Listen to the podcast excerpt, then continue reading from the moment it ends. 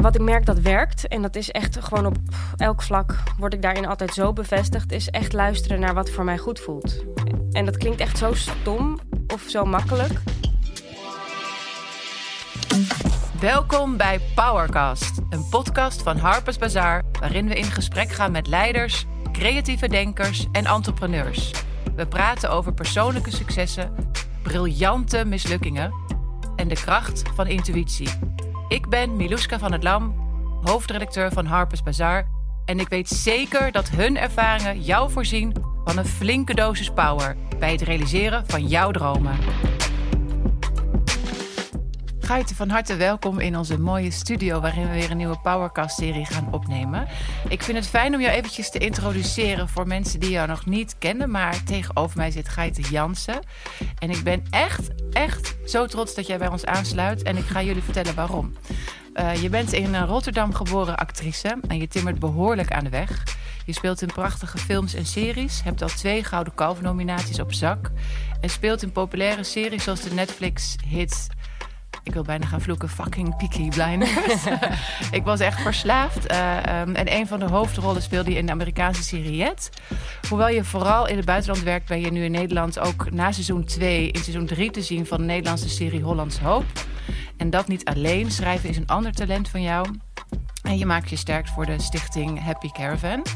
Um, waar ik met jou vandaag over wil praten is macht. Want de twee rollen waar ik het net over had... en waarin ik uh, twinkeltjes van in mijn ogen krijg... is uh, uh, de Netflix-serie Peaky Blinders. En ook Jet, daarin had je echt twee stevige rollen... waarin je veel macht had over de mensen met wie je speelde... en over de situatie. dus daar wil ik het vandaag met jou over hebben. Um, ik vertel eventjes aan de luisteraars. Bij Peaky Blinders speelde jij een Russische gravin... En in Jet speelde jij een, uh, een junkie in de onderwereld. En in beide verhaallijnen had jij dus veel te maken met macht. Wat deed dat met jou uh, en hoe bereidde je daarop voor? Uh, ja, goeie. Bij Piki is denk ik dat is het beste voorbeeld, denk ik, omdat het zo karikaturaal bijna macht is. Mm -hmm. En ik weet niet, ik denk dat ik dat zo lekker vind aan spelen. Dat je dan gewoon alles kan doen wat je, wat je in het echte leven kan je dat allemaal niet doen. Maar ik denk dat iedereen heeft wel al die emoties in zich, snap je? Ik, ik ken het gevoel macht, maar in het normale leven kik ik daar niet op. Nee. Maar ik kan wel, als je het, als je het speelt, kan je gewoon dat gevoel helemaal uitbuiten. Omdat je, je weet al wat het, de tegenspeler gaat zeggen. Je weet dat het een volledig veilige situatie is en dat je er zo meteen ook weer uitspringt. Ja. Dus dan kan je gewoon die machtsgrens helemaal tot op het bot uitzoeken. Want je weet dat jij die positie in mag nemen. Uh, maar ga dus vooral allemaal kijken naar Peaky Blinders. Is hij nog op Netflix te zien? Kunnen Volgens wel, bij mijn weten wel. Ja, ja. is wel echt de moeite waard voor iemand die het nog niet heeft gezien. Uh, in hoeverre vertaal je macht naar je, naar je eigen vak? Want ik las bijvoorbeeld uh, in een van je laatste grotere interviews... dat jij een behoorlijke control freak bent. uh, dus als we nou macht nou eens vertalen naar het controle hebben over je vak... en over je tekst en je performance, hoe, ga je, hoe zie je dat? Hoe ga je daarmee om? Um, ja, ik ben, kan wel een control freak zijn, maar dat ben ik ook een beetje geworden. Want Vertel. als actrice ben je natuurlijk vaak in een uh, positie in dienst van. Dus je, eigenlijk als ik speel, ben ik helemaal geen control freak. Dan laat ik echt alles. Ik heb alles van tevoren bedacht, soort van. Of ja, me voorbereid. En op het moment dat we spelen, laat ik alles los en ben ik 100% in dienst van de regisseur, regisseur of de persoon die het verhaal wil vertellen. Ja. Um, maar je bereidt, ik denk dat daarin, daarin een kracht ligt dat je je gewoon heel, heel, heel. Ja, ik ben wel echt een control freak in het voorbereiden. Ja, ja. Maar dat is ook, en daar ik, neem ik mijn, mijn macht. Daar neem je echt je macht. Want ik herken dat ook wel voor mensen die presentaties moeten geven of een pitch moeten houden, vertaald naar de luisteraar bijvoorbeeld. Als je echt heel goed voorbereidt, ja. kan je daarna spelen met. Kan je het loslaten, want je, loslaten. je weet alles. Ja, ja, dus dat is wel een mooie. Ja, les. dat is waar. En dat is, dat is ook iets wat ik met de tijd heb geleerd, want ik ben relatief jong begonnen. Dus er is me ook best wel veel overkomen tussen aanhalingstekens. Op een hele leuke manier. Ja. Maar, um, maar nu weet ik van, oké, okay, maar het kan zomaar zijn dat de samenwerking met de regisseur misschien niet optimaal is. En dan nog wil ik zeker weten dat ik op mijzelf kan vertrouwen. En hoe, hoe ik dat doe, is door mezelf inderdaad heel goed voor te bereiden, altijd. Ja. Uh, of, of echt het gevoel te, dat ik wil geen steekje laten vallen of zo. Nee. En ook in mijn leven um, ben ik er wel achter gekomen door te doen. Dat ik eigenlijk alleen maar goed fun of functioneer zoals ik dat wil. Als ik, en dat is ook luxe. Uh, maar is ook een keuze door als ik echt passieprojecten aanneem. Mm -hmm. Dingen waar ik gewoon echt heel erg uh, warm van word. Ja. En als dat dat is ook een bepaalde vorm van macht nemen. Door gewoon heel helder zelf ook te kiezen van wat past bij mij, wat wil ik nu doen. Of wat is nu goed om niet te doen. Ja, dat is ook heel sterk trouwens. Dus nee verkopen. Ja, heel. Ja. Ja. dat is niet altijd eh, fijn. Maar nee, het nee dat snap ik wel. op lange termijn wel. wel. Ja. Hey, en voordat wij starten vertelde jij dat je ook een eh, podcastserie start. Mhm. ehm, over onderwerpen die niet meteen jouw vakgebied zijn. Mhm. Bijvoorbeeld de Griekse mythe. Mhm. Hoe bereid je je dan voor? Hoe pak ja, je daar de is, macht? Dat is gewoon eigenlijk ontstaan door samen met mijn vriendin Melody Klaver. Wij, wij zaten gewoon aan tafel en wij kunnen bijvoorbeeld als er dan zo'n onderwerp is wat ons aanspreekt, dan gaan wij zo aan, zoals Ja. een Griekse mythe. En dat komt voor ons heeft dat wel een link met het vak, omdat bijvoorbeeld Griekse mythes die gaan. Die, dat is gewoon verhalen. En Ja. eigenlijk is een zo'n groot onderdeel van ons vak is verhalen. En we vinden niks zo interessant als verhalen. Ja, En zo kwamen we eigenlijk een hele lijst onderwerpen eh daarachter van. Eigenlijk heeft bijna alles wat wij interessant vinden, kunnen we zo terughalen naar wat we doen. ja interessant. Ja. ja. Je hebt prachtige rollen eh, de laatste tijd gespeeld. Wat is jouw kracht, denk jij, om in de picture te komen bij die interessante projecten? Zoals bijvoorbeeld nu Hollands Hoop. Want daarin heb je je aangesloten in seizoen 2 en nu Mhm. ook in seizoen 3. maar hoe zorg je ervoor dat je in de picture komt bij dat soort beslissers? Oeh, goede vraag. Ja, even over Ehm, nadenken. Ik weet dat. In, in alle eerlijkheid denk ik niet dat dat een, een succesformule is. Van nou, als je twee en drie bij elkaar doet, dan, dan ben je er wel zo'n beetje. Ik denk dat in mijn, wat het bij mij, wat ik merk dat werkt, en dat is echt gewoon op elk vlak word ik daarin altijd zo bevestigd, is echt luisteren naar wat voor mij goed voelt. Mhm. En dat klinkt echt zo stom of zo makkelijk. Het klinkt makkelijk, maar ik weet, ik ben een beetje ouder dan jij, dat het best lastig is. Ja, ja, Dus en ik vind dat- het het heel knap dat jij dat nu al Ja, vindt. ja, ja, Ja. ja, ja. Maar nou ja, nu al. Nou ja, Nou, misschien. vertel, hoe oud ben jij? Ah, ik heb gisteren gelogen over mijn leeftijd. Ah. Ik ben net 28 geworden, maar ik heb gisteren tegen iemand gezegd dat ik net 27 ben geworden. Oh, per. Sorry, persoon van Ja, gisteren. ja.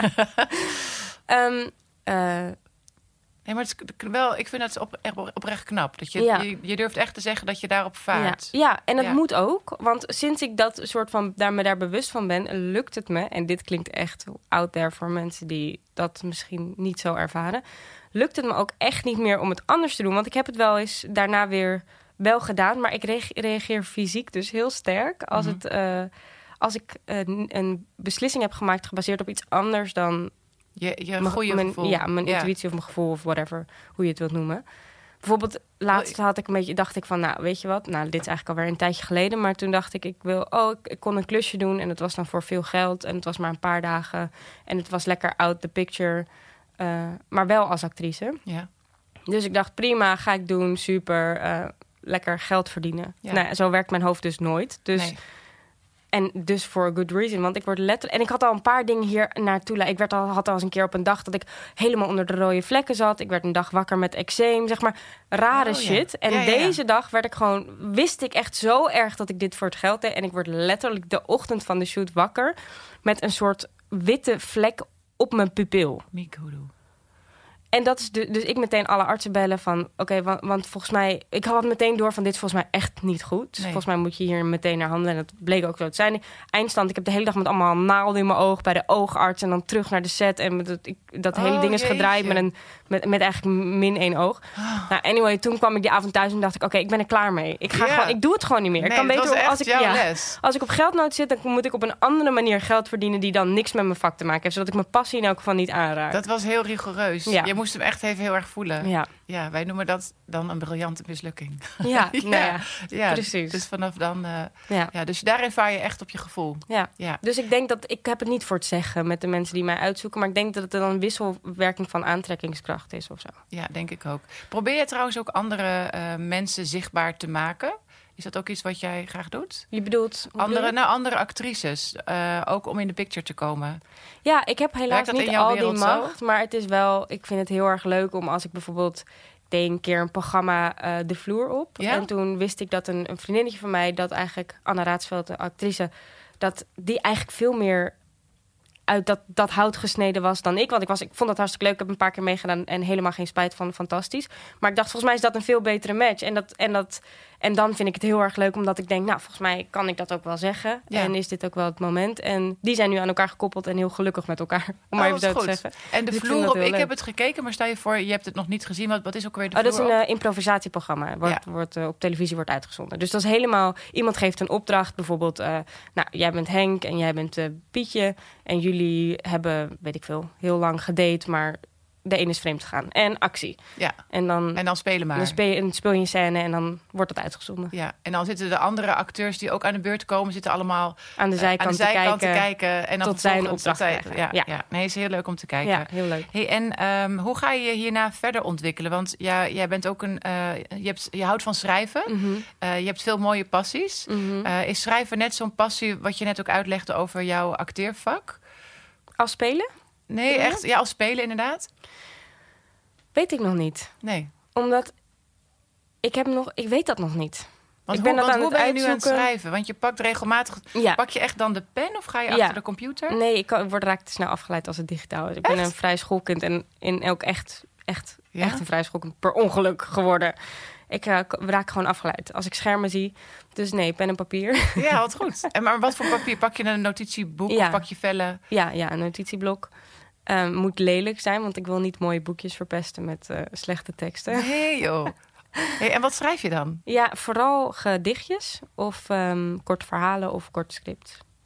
En ik weet niet, maar ik weet niet of het dezelfde passie is, omdat bij spelen gebeurt ik kan het niet beschrijven. Dat is als ik, dat klinkt, ja, waarschijnlijk is het allemaal in praktijk niet zo, maar op dit moment in Ja. gezonde jonge staat, laat maar zeggen, Ja? voelt het dat als, als ik niet mag spelen, zou, zou- dan zou het voor mij op dit moment het equivalent zijn aan gewoon, ja, schiet mij dan maar gewoon helemaal de feestverlichting in. Ja. Dan hoeft het voor mij niet meer. Oh wauw. Ehm, dat is waarschijnlijk, weet je, als ik eenmaal in de feestverlichting hang, denk ik, nou, nou, tut, tut. eh, valt allemaal ook wel mee. En zijn nog, nou het leven nodig? is alsnog prachtig. Ja. Maar zo groot is die passie in elk geval. Ja. Zo groot is dat vuur. Ik heb echt het gevoel dat ik niet zonder kan en ook niet zonder gezond functioneer. Als ik te lang niet speel, dan word ik gewoon prikkelbaar en Ja. eh, agressiever. ja, je gaat ook met je lichaamstaal Ja. helemaal meedoen als je dit uitlegt. Ja, precies. ja, en dat, ik voel hem. Ja, precies. En het schrijven, dat is een veel rustiger eh, iets wat ik heel... Ik doe het dagelijks en ik, vind, ik haal er heel veel genot uit, maar het is veel rustiger. Ja. Het is veel ehm, harmonieuzer.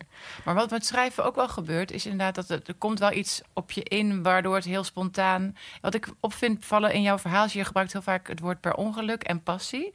Eh, maar tegelijkertijd heb je ook wel een soort van macht. En dat gaat met schrijven eigenlijk ook zo. Ja, dat is, en dat is heel fijn, want als acteur sta je natuurlijk vaak... eigenlijk altijd in dienst van... en je hebt macht tot op zekere hoogte. Ja, Ik heb macht over heel veel dingen, maar niet over het eindproduct, nee, plat gezegd. nee. En bij schrijven, ik, vind, ik haal er dus echt een gigantische kick uit... dat ik de baas ben. Ja, En dat is namelijk niet zo heel vaak zo. nee. Of het voelt Nee, je bent de eindbaas eigenlijk. De eindbaas. De eindbaas. Ik beslis gewoon, iemand anders kan er wat van vinden, maar Ja. ik besluit dan eindstand of, het, of, ik, of ik het goed vind zo of niet. En Ja. dat is wel iets, een kick die voor mij nieuw was toen ik hem op een gegeven moment ontdekte. En Ja. toen dacht, ha, interesting. Interesting. Hey, en welke, op welke tekst ben je dan echt trots als eindbaas ook? Heb je al iets gepubliceerd? Of Nee, ik heb niks- Ligt er iets klaar om... Ja, ik ben nu langzaam maar zeker eh, gedichtjes aan het delen. Mhm. En die, de dingen die ik deel, daarin denk ik wel... ja, hier ben ik gewoon wel trots. Ik sta hier in elk geval helemaal achter. Ik wil Ja. niet zeggen dat ik niet denk dat er wat beters gaat komen in de toekomst. Maar op dit moment is dit wel waar ik ben. Ja. En, en die gedichtjes kunnen we op jouw Instagram-account lezen. Ja, bijvoorbeeld. Ja. En dat, daar heb ik ook nog wel ideeën mee... wat ik daar dan misschien nog weer mee wil doen. Maar dat dan... Ja, dat laat ik niks verkopen wat er nog niet is. Nee, nee, interessant. Ja. Leuk. Hey, en ehm, eh, over passie gesproken, de, de, de stichtingen die jij steunt. eh, waarom heb je daar ja tegen gezegd? Dan kun je daar iets over uitleggen.